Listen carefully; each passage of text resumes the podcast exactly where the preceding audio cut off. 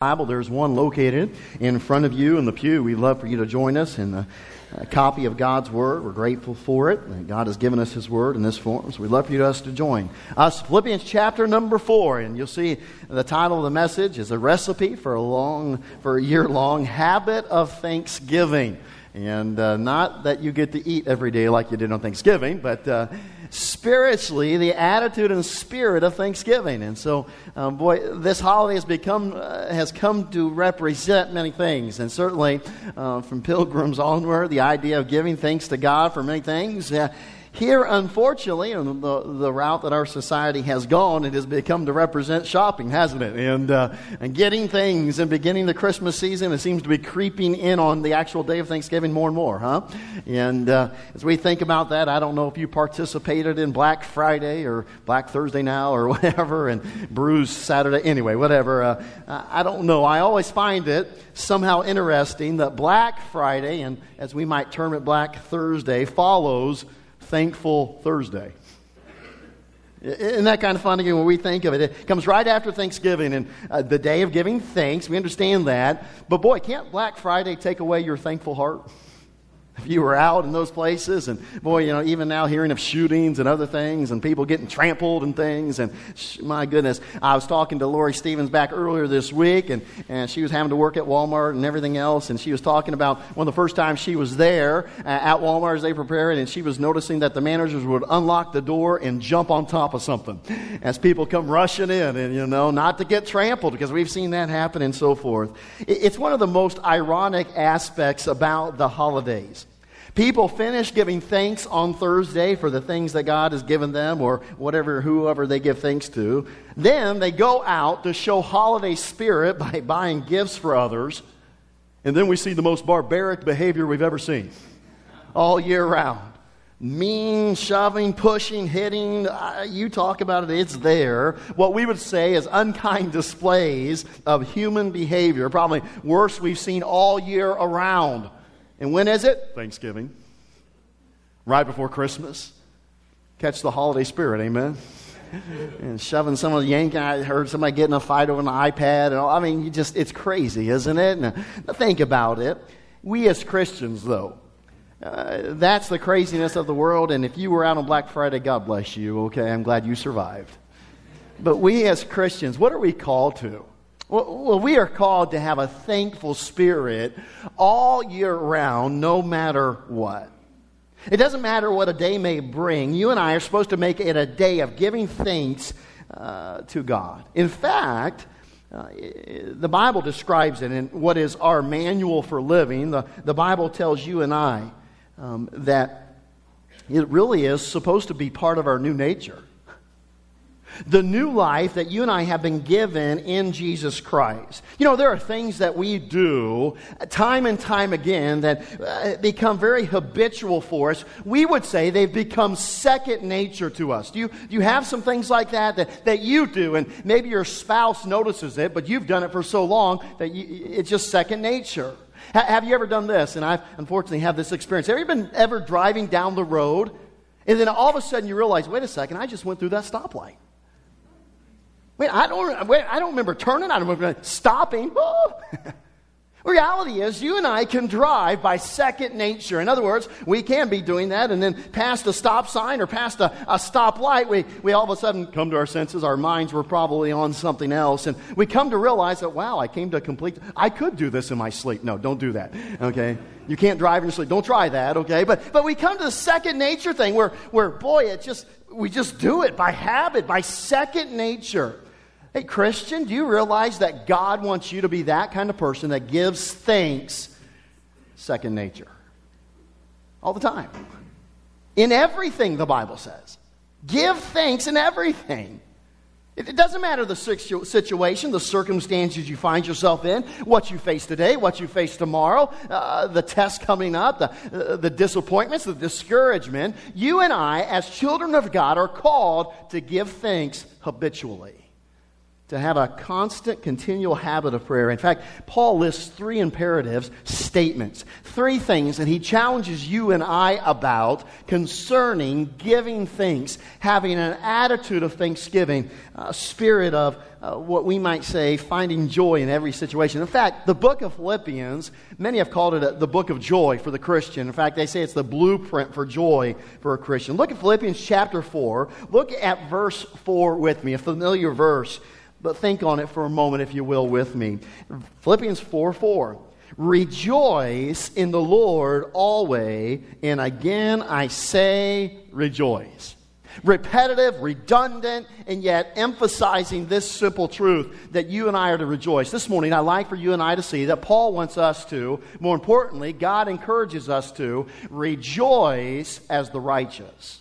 Rejoice as the righteous. Now, think of it. It's a straightforward command here. it, it is a command to rejoice always. And again, I say rejoice. What is rejoice? Well, simple definition, forgive it for the layman's simplicity, but the reality is this find joy. Find joy.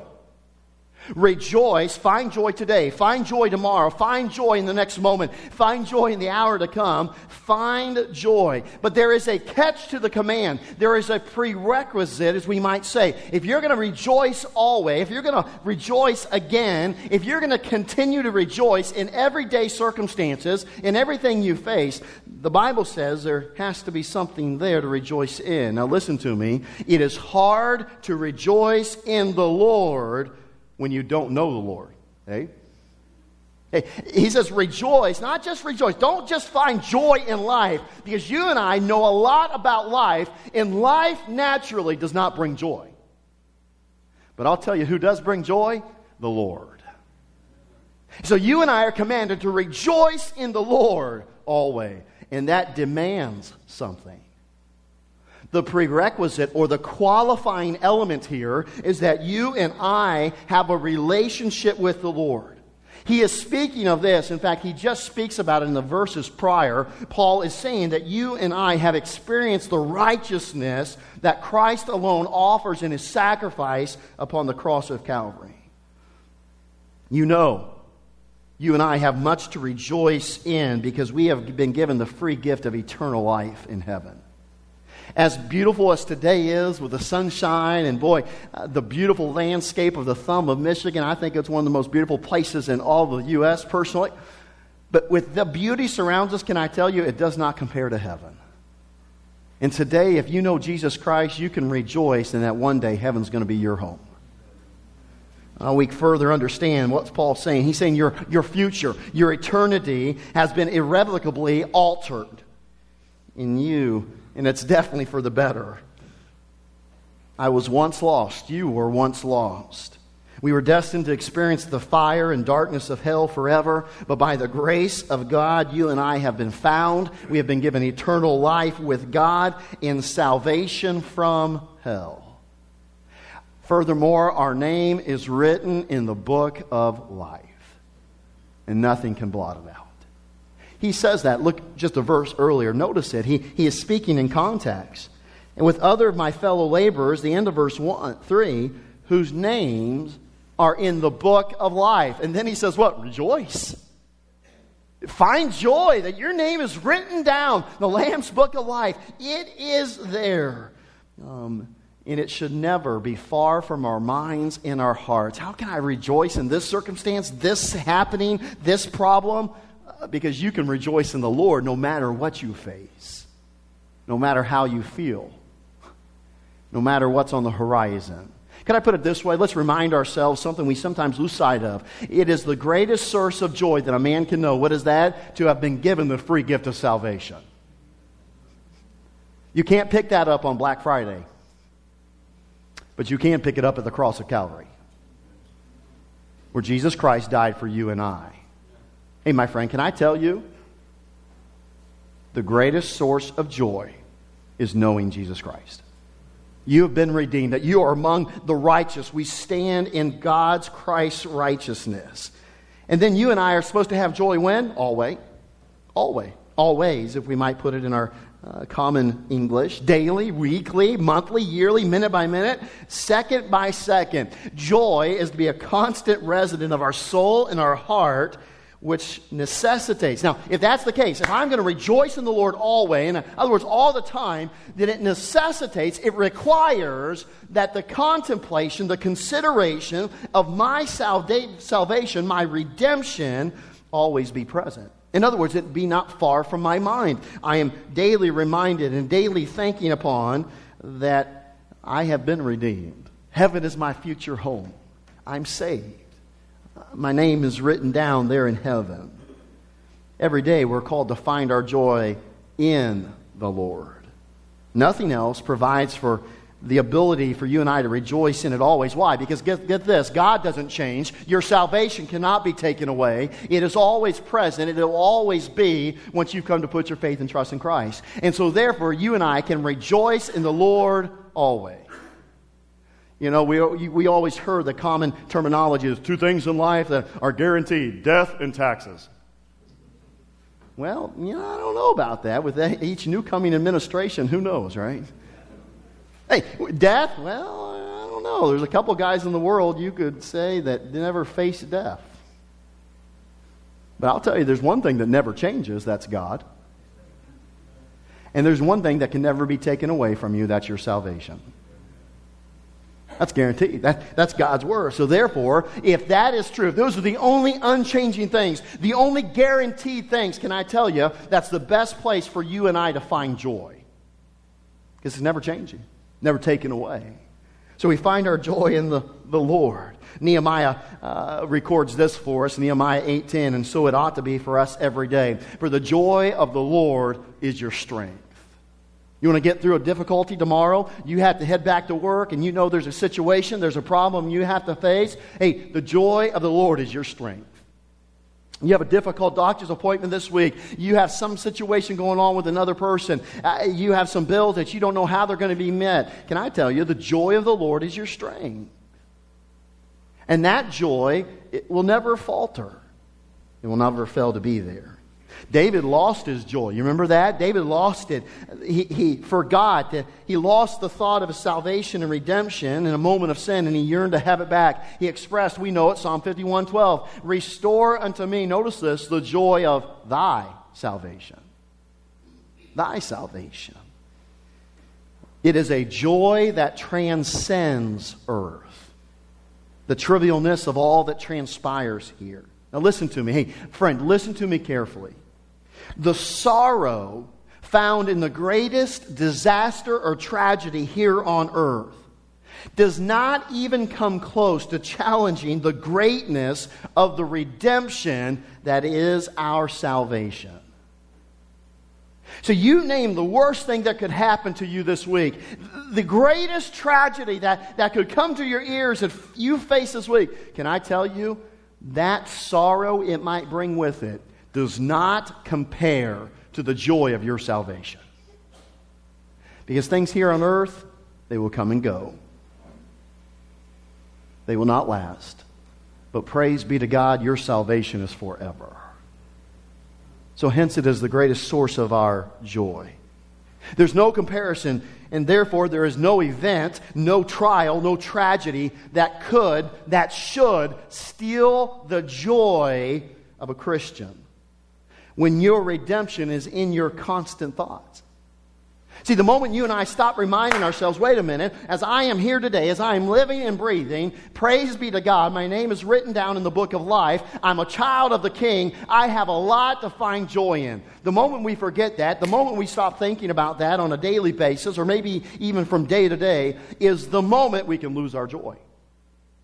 What you face this week can steal your joy. Those circumstances, the bad news, whatever the case may be, uh, just how someone else treats you, that can steal your joy. The moment you and I forget, wait a second, my joy does not rest upon circumstances. My joy rests upon the Lord. Because the Bible says, rejoice in your circumstances. Oh no. The Bible says, rejoice in the Lord. And again, I say, rejoice. Rejoice always. That's the command. So you and I can truly rejoice always and again rejoice. Hey, there's another ingredient. Paul says this rejoice in the Lord. Rejoice like the righteous because you are found in Christ. But number two, notice what he says this. He says, don't worry like the wicked. Look at verse number, uh, let's go to verse number six, okay? Verse number six. It says, be careful for nothing. We'll leave it there. Be careful for nothing. You know what the Bible tells us Paul does? Don't worry like the wicked. Hey, be done with worry. Stop worrying like the wicked. Rather, rejoice like the righteous. Now think of this. Let's, let's be biblical this morning, as we like to do. The wicked have a lot to worry about. Those who don't know God, those who don't know Jesus Christ, honestly have a lot to be worried about. Judgment is coming. Their life and all they spend it on are vanity and empty. We know the Bible says that the wicked will reap what they sow. And the day is coming when it will be too late for them to accept the very free gift of salvation. That day's coming. It'll be too late. All these things God has promised in His Word. They, they are borne out in Scriptures. And what does the Bible say about God and His Word? He is not slack concerning His promises.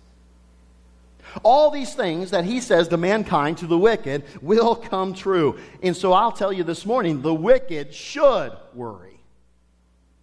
Every person who doesn't know Christ, they better worry. We saw this verse on Wednesday. Boy, it stuck out to me. Psalm 146, verse 9. We read it. But the way of the wicked he turneth upside down.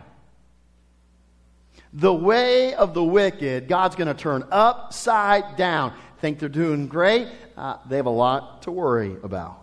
He's promised this and many other things. We could scour the scriptures and find many warnings to the wicked. Can I put it this way? the wicked should feel their sins and the consequences of burden of their sin closing in around them. The wicked should fear the future. Those who don't know Jesus Christ should fear the reaping season uh, that doubtless will come. I'll tell you this worry ought to be the constant companion of the wicked. It ought to be the thing that haunts their every step. It haunts their darkest hours of the night and the brightest days of their life. Worry should hound their footsteps, never letting them have a moment of peace. And so it does. We need not look at just the scriptures, but we can look around us in the world at large, and we can see there are many people who don't know Jesus Christ. Here the term is used as the wicked. They have no relationship with Christ. They've never put their faith and trust in Him. And what has happened to them? Well, they don't have peace. They are full of worry, and so it drives them. We see and find so many people they find something that this world offers them to numb their senses, deaden the thoughts of their mind.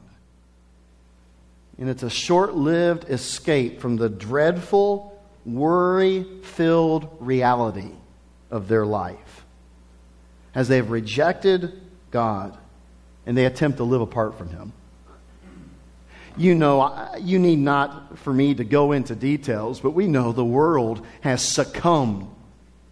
The world has been beguiled by drink, drugs, and other things to numb one's mind. Uh, uh, uh, to get distracted from what life is. Because why? Life for the wicked is worrisome. It is short. It is even but a vapor. We studied that last Sunday. The reality is they have much to worry about, and the wicked should worry. But oh, my friend, praise be to God, you and I are not numbered among the wicked. We are numbered among the righteous. In Jesus Christ, because we put our faith and trust in Him.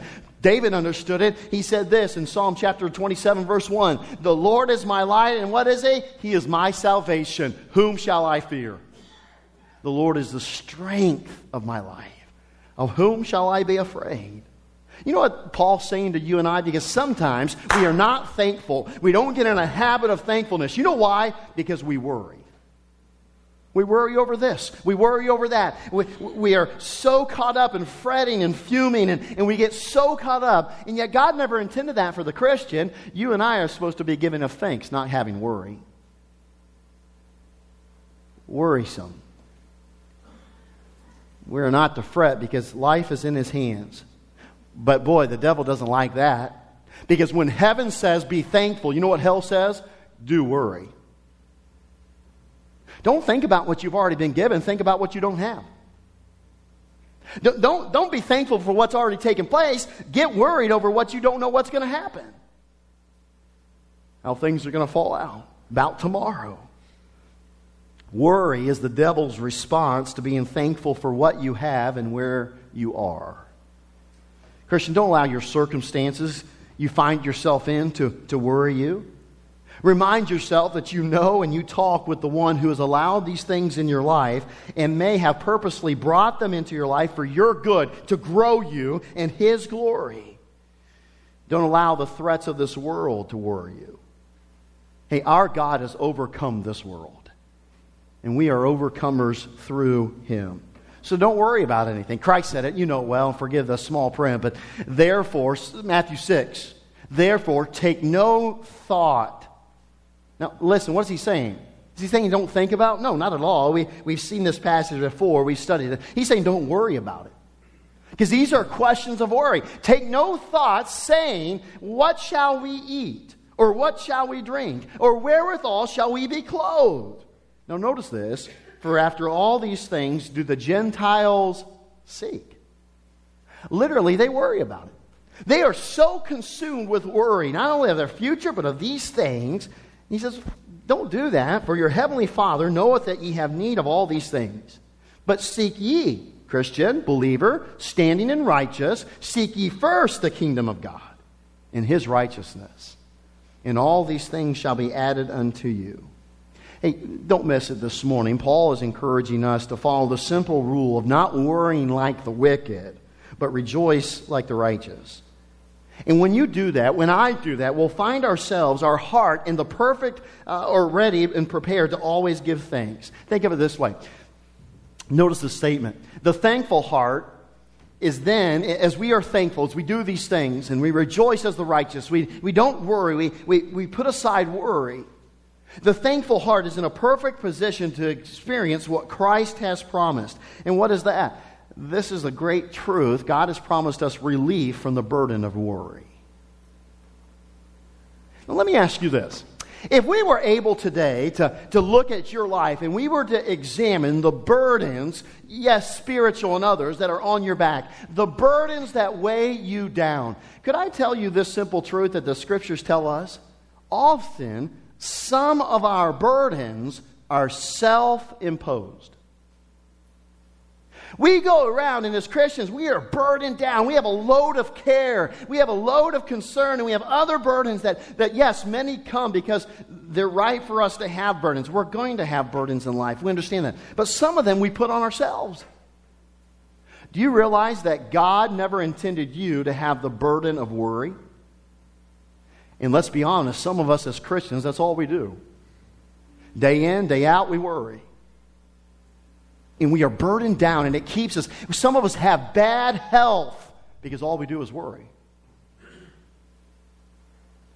And you know, life didn't put that worry there. Oh, but Pastor Henry, you don't know what I'm facing, my circumstances. It doesn't matter. God never intended you for, to take your own worry on yourself, He intended you to take His rest and His relief. But too often, you and I, we grab our worry and our burden and our circumstances, we'll throw it on here, and it is all self imposed. My friend, I don't know about you, but the burdens that we really do have to carry are enough. I don't need the burden of worry. And so there's our God. He has promised us. He's called all of us, not just in salvation, but in living. He says this Come unto me, all ye that labor and are heavy laden, burdened, and I will give you rest. Aren't you thankful this morning that you don't have to worry about hell? Okay, apparently you're asleep because that was a good time to say amen. Come on, Christian. Aren't you thankful today you don't have to worry about hell? Amen. Okay, thank you for joining us. Listen to me. It'd be silly, wouldn't it? It'd be silly. If I went up to Brother Aaron and I said, Hey, Brother Aaron, how you doing? Well, Pastor, I'm just, I, I'm, I'm okay, but man, I sure am worried. Oh, wait, Aaron, what are you worried about, man? First snow, driving it? anyway, uh, no, what are you worried about? You know, what, what is it? Well, you know, Pastor, I'm just, I'm just really worried about hell. Now, now Brother Aaron, I, I, I know I read your resume. We talked about this. You're saved. You're trusted in Christ. Why are you worried about hell? Well, just, there's a place called, yeah, there is a place called hell. Yeah, well, those, those who haven't trusted Christ, they're going to hell. And I know what hell's described like. And it's a, a place of burning fire. It's darkness and boy, it's a terrible place. It's a separated God. Yeah, you're right, brother. And you're right. That's true. But why are you worried about it? I'm just, I'm just worried about it. But, but, Brother Aaron, you've been saved. You don't have to worry about something you've been saved from. Now, we look at Brother Aaron and say, well, Brother Aaron, you don't have to worry. You're saved. Hey, Christian, listen to me. Listen to me. Your circumstances are not in your control, they're in God's. And they're in the best hands they could ever be in, and you don't have to worry about it. It's silly for you and I to worry about things and to be concerned and be caught up and to, to care for nothing or anything. Why? Because God says, don't worry. I'll, I'll take care of it. Trust me. You just rejoice. The wicked have a lot to worry about because, can I tell you, they bear the burden of hell. They bear the burden of reaping what they sowed. They bear the burden of, of the sin consequences coming upon them. So they bear their burden. But you and I, it is not so. Worry versus rest, and Christ has not promised worry. What did he say? I will give you. There's one other statement we see before us here. Notice it. How does that rest delivered unto us? Notice it. He says this, verse 6, the rest of it. Be careful for nothing be careful for nothing, but in everything by prayer and supplication with thanksgiving, let your requests be made known unto God. We would put it this way. Number three. So we're seeing that Paul is bringing these things. Rejoice as the righteous. Don't worry like the wicked. Then number three, be a saint of supplication. Be a saint, a, a child of God who prays. A saint of supplication. Instead of worrying, talk to him about it. Instead of bearing your own burdens yourself, give them to God. Exchange them to God for the rest that He has promised. It is amazing. Now, listen to me. It's amazing when we talk about some things with other people, fellow humans, that we often feel better. Well, let me ask you this how much better should we feel when we talk something over with the one who can do the most about it? I, I, I, like talking to people. I, I like sharing my heart. Yet we can talk to God. We can ask Him we can thank Him for all things. There's a simple equation. Notice it. The days you spend very little time in prayer are the days that you are least thankful. A lot of truth to that. We might want to stand back. I don't know about. That reality is it's true. Because in prayer, guess what? It, it does develop a thankful heart. As we come and talk to God and as we see Him for who He is, we understand what He does for me. We share our heart. He truly lifts our burdens and it allows a gratefulness to well up within us. We talk here on earth and uh, about talking to other people, we call it venting, right? I just need a vent.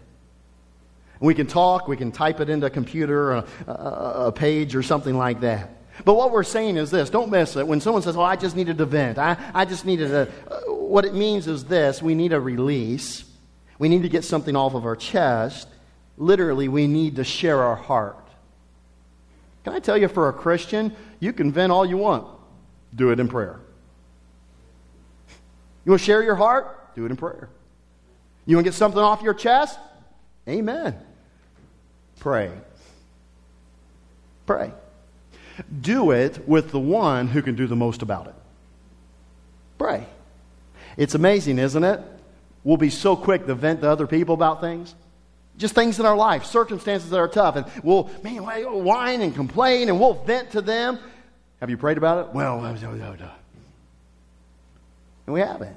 Or we maybe spent a moment in prayer and then we spent 30 minutes venting to someone else. Wouldn't that be much better if we spent 30 minutes talking with God and one minute venting to someone else? Wouldn't it be good to flip that? Because I'll tell you, you may have good friends, but they aren't nearly as good as God is and capable. So here it is. And you think of it. venting, especially to another human being, only gives a little relief, if any, but praying and casting our burdens upon the Lord provides divine, lasting relief. How does God describe it? Perfect peace. Now, think of this. Think of this. You and I get to walk away with peace and rest.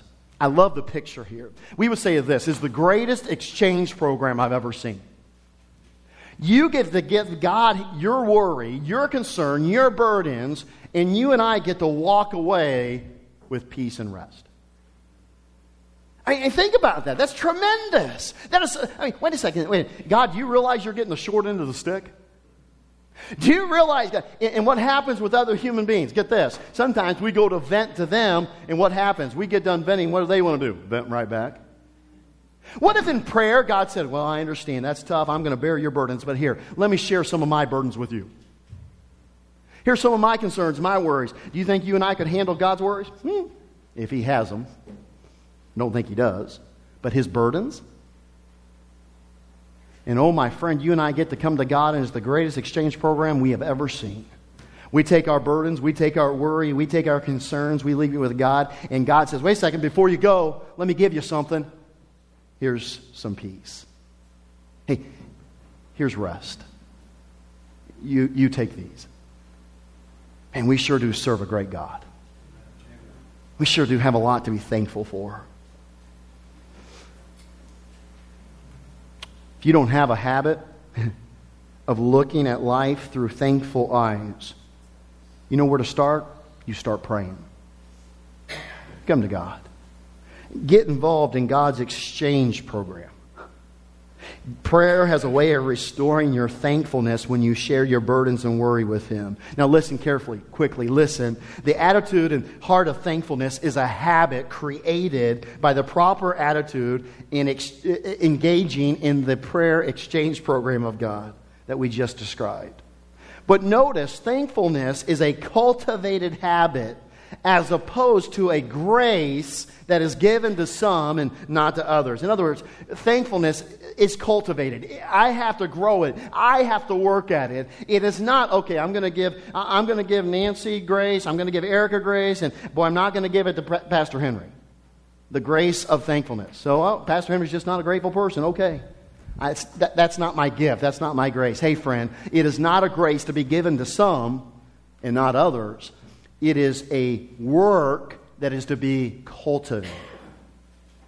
That you and I have to practice. You and I have to make it into a habit. We have to work at it. We would say this it's a continual working at maintaining a profound sense in recognition of God's loving kindness. Even in the face of the daily crosses that you and I must bear and the trials that can and do come in our lives. So it's a working. It's a, hey, nope, I'm not going to worry about that circumstance. I'm, I'm not going to get caught up in that. I'm going to be reminding myself that I am, I am part of the redeemed and I'm going to rejoice in the Lord. And so I am going to work at it, giving thanks. I'll tell you, you and I have many habits. We have actions or experiences that we have cultivated over many years. I'll tell you, one of the biggest things I think people have to cultivate is a like for coffee. Ugh. I like the smell, but I'm like, ugh. And everybody says, well, if you just drink it for a certain time, you'll like it. I'm like, no way. Ain't going to happen. Someone said that to me about Diet Cola, too. And can I tell you, I'm starting to like Diet Dr. Anyway, uh, it's cultivated, right? We've cultivated things in our life. We've, we've, we've kind of trained ourselves. Can I tell you, the habit of thankfulness is something you need to train in yourself? Well, that's just not, I haven't been given that grace. Hogwash. That's Greek, by the way. Hogwash. Thankfulness is not something that God goes up and down the aisle. You get it, you get Oh, you don't, you don't. You, no, it is to be cultivated in every one of our hearts. And it's something that we work at. Hence, we are commanded to do these things. We're to rejoice like the redeemed. We are to not worry like the wicked. We're to supplicate like a saint. And you know what each of those take? It takes active repetition. Every day, time after time, you and I need to come, okay, God, you know what? I'm tempted to worry over here. I'm not going to worry like the wicked. I, I'm going to be reminded that I don't have anything to worry about. You said it, God. I, I'm going to rejoice in who I am. I'm redeemed. I'm part of the righteous found in God. And here's the truth, and I wish I had more time, but I don't. But let me share just three things that are a widespread benefit for each of us. And at first, we may not understand this comes from thankfulness. Notice it real quick. Notice it. Number one, you know, thankfulness makes our blessings doubly blessed.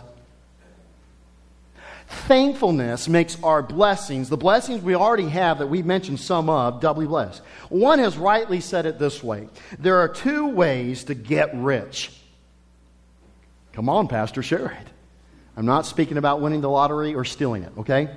That's not what he's saying. This is what he says. We say there's two ways to get rich. What are they? Well, the two ways are this you either increase the number of dollars in your possession or you increase the value of the dollars already in your possession. It's true. We have a, a, a common consumerist term, inflation or deflation, depending on how you want to view it. So you say, well, Pastor Henry, how does that play into this? Well, think about it. Think about this. When you and I are thankful, it raises the blessing and possessions we already have to higher degrees of worth, thereby enriching ourselves. So as I'm thankful and I look at what man, I look and I hope this week you and I spent time reflecting on the blessings that we have. You know what it literally does? It makes them more valuable in our sight. When I'm grateful, I think, man, I sure am thankful for my family. I'm sure thankful for the house and the roof He's put over our heads and, and the job He's given us and the church that He's blessed us with and these good Christian friends here and, and all of these things. The more we are thankful for you know what it does? It enriches us. It makes those blessings of greater value. What? Just by being thankful? Yeah. You practice the habit of thankfulness and it will make what you already have more valuable and greater, of greater worth in your eyes. It is literally the best and easiest way to get rich. Be thankful for what you already have, thereby raising its value in your eyes. You know what we like to say? We like to say this the grass is always greener on the other side. Well, what are we saying? Well, that's when people start to become discontent with what they have. It's not that big of a, yeah, I have this, but I need the newest, the greatest.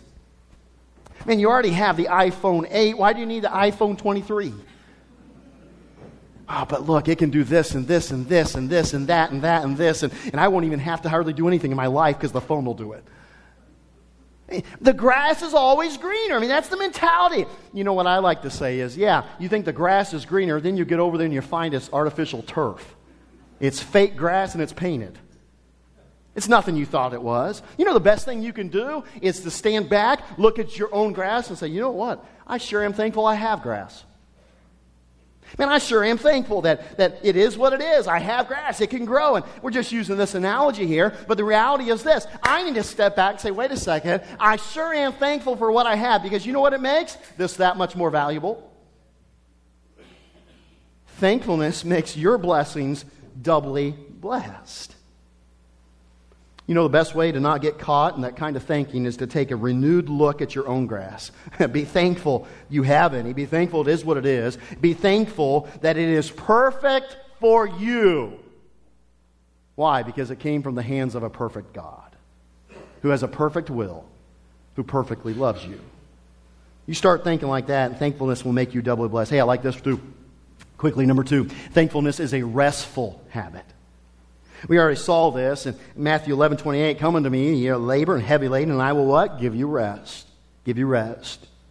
I want you to see this morning that a thankful spirit is a restful spirit. When you cultivate an attitude of thankfulness in your own life, you are truly cultivating a restful spirit.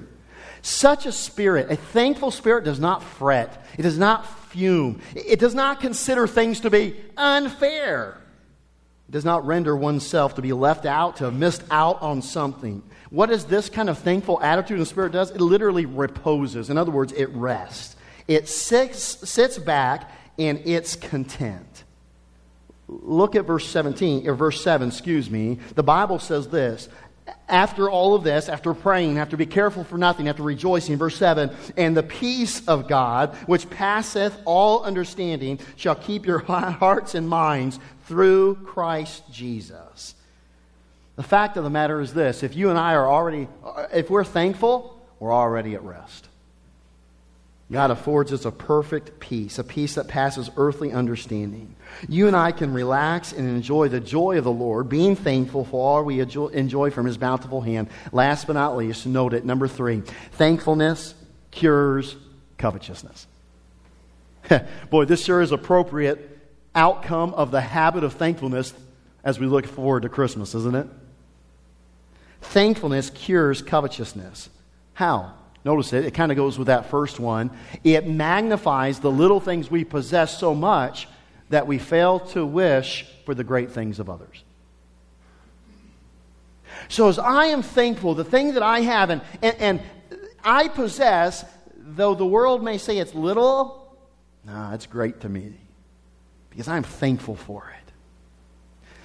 We'd put it this way certainly, the world and others may say that you and I have very little, we don't have enough, we need more. Oh, but if we're thankful, our heart and our attitude tells us that we have more than we could ever want or use. That we are blessed beyond most. That's thankfulness. It is a rare place. Listen, it is a rare place when one finds that thankfulness has drowned out any desire for more, for something else, or for what others had. A preacher of old used to say that he liked to look in the windows of the stores at Christmas time to see how many things he could go without. Have you ever looked on Amazon to see how many things you could go without? It's a rare place, isn't it? Because, boy, we want that. Oh, man, I got, I, how did I ever live without that? Do you realize once you're thankful, you walk around, I sure am thankful for that. You walk around your garage, man. I sure am thankful for that. I'm sure that uh, you, you look all around your life. I'm thankful for that. I'm thankful for that. Man, I sure am thankful. It has a way of curing covetousness. It has a way of reminding us of what's important. If you are there where that old preacher is, you have joined him going a long way towards true wealth as we conclude this message and this Thanksgiving break, as we embark on the Christmas season, one that sadly is sometimes full of covetousness and an unthankful heart, could I encourage you uh, and myself with this simple truth?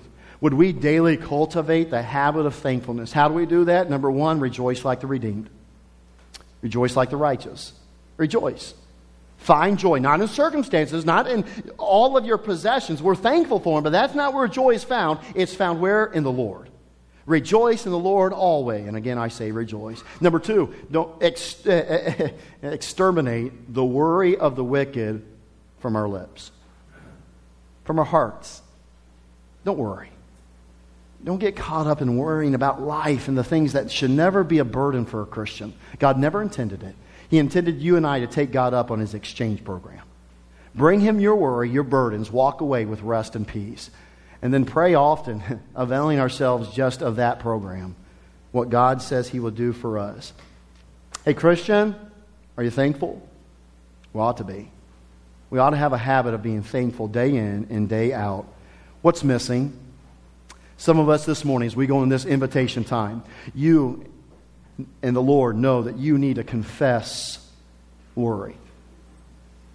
You worry about everything, it, it consumes you, it affects your health, and worry is there. Others of us, we need to confess that, boy, we, I don't remind myself often enough of being saved, that I'm a child of the King, of I have heaven ahead of me. Then some of us, you know what we need to confess is we just don't pray like we ought to. We don't take our burdens and our concerns and our worries and exchange them for the rest and the peace that He has promised. And we're not experiencing those three blessings that come from a thankful heart. Where are you at, Christian? What business, what work do we have to do today? Father, I thank you for your word. I'm grateful for it. We pray now that you bless in this invitation, work in our hearts as only you can. May we do business with you. Father, may we get back to having a habit of thankfulness even this morning, in the weeks and the days, months to come. Father, may you find us to be habitually thankful. With heads bowed and eyes closed, I'll ask you to join me in standing all across the auditorium. The message has been taught, preached, the word is spoken. Let's you and I do business with him. Hey, let's be honest with him today, friend. Maybe there is a confession of worry that, hey, I need, Father, I've been worrying. I've been worrying. Maybe there is, Father, I, I, I have not reminded myself of being your child enough. I have not rejoiced in the Lord like I ought to. Or maybe, friend, you have left off praying about your burdens, your worries. You'll share it as a prayer request with others, but you yourself seldom work, seldom pray. Maybe you'll vent to someone else about how bad it is, but you don't pray. You don't talk to God like you ought, to the degree and the length. With heads bowed and eyes closed, some doing business with God at their seat and here at the altar. How about you, friend? Where are you at? We've enjoyed a good week of Thanksgiving, haven't we? Now we want to enjoy a good year of Thanksgiving. Giving thanks to God, cultivating a habit helps us be what we ought to be.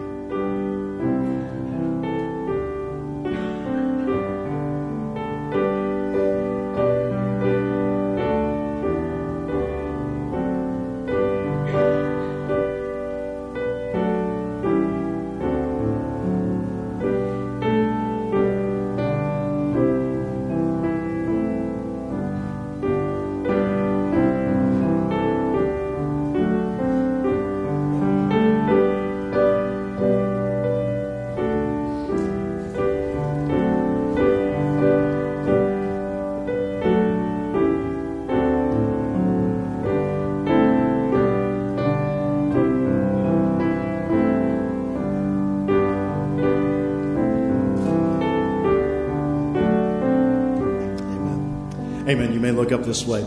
You know, as much as we have said that, that thankfulness, a thankful heart is cultivated, in other words, a continual working, something I have to work at, it's not a grace bestowed on some and not others. This morning, our Sunday school, maybe some of the other adult Sunday school classes were close to that same place. We were looking at the passage that said the spirit is willing, but the flesh is what? You know what? Thankfulness doesn't come naturally to us. Someone says, Well, I'm just naturally thankful. No, what they have done is they've cultivated a spirit of thankfulness. It doesn't come naturally. This old flesh doesn't want to be thankful, it wants to gimme, gimme, gimme. I, I want, I want, I want. So, this spirit of thankfulness, this attitude, it has to be cultivated. In a Christian, we have to say, wait a minute, this, this flesh, it's weak. It doesn't want to be thankful, it wants more. But the spirit, I'll say, no, no, no, no. I sure do have a lot to be thankful for. I'm going to rejoice in the Lord. I'm not going to worry like the wicked, and I'm going to pray and exchange my burdens for rest and peace. Boy, our God is good, isn't He? Thankful for him. Let's grab our hymn book. We'll sing together. Hymn number 299. Visitors will be in the back. My wife and I would love to meet and greet you. Come back tonight, 6 o'clock, teen night. And then also Brother Aaron's going to be preaching tonight, so we're looking forward to that. Last time he preached, I think he was, you know, under the gun, you know, being evaluated and everything. So we're looking forward to him to preaching tonight and having a little bit more liberty in that sense. And But come back. Teens are ministering. We're excited about that. That's going to be a fantastic. Let's sing together hymn number 299.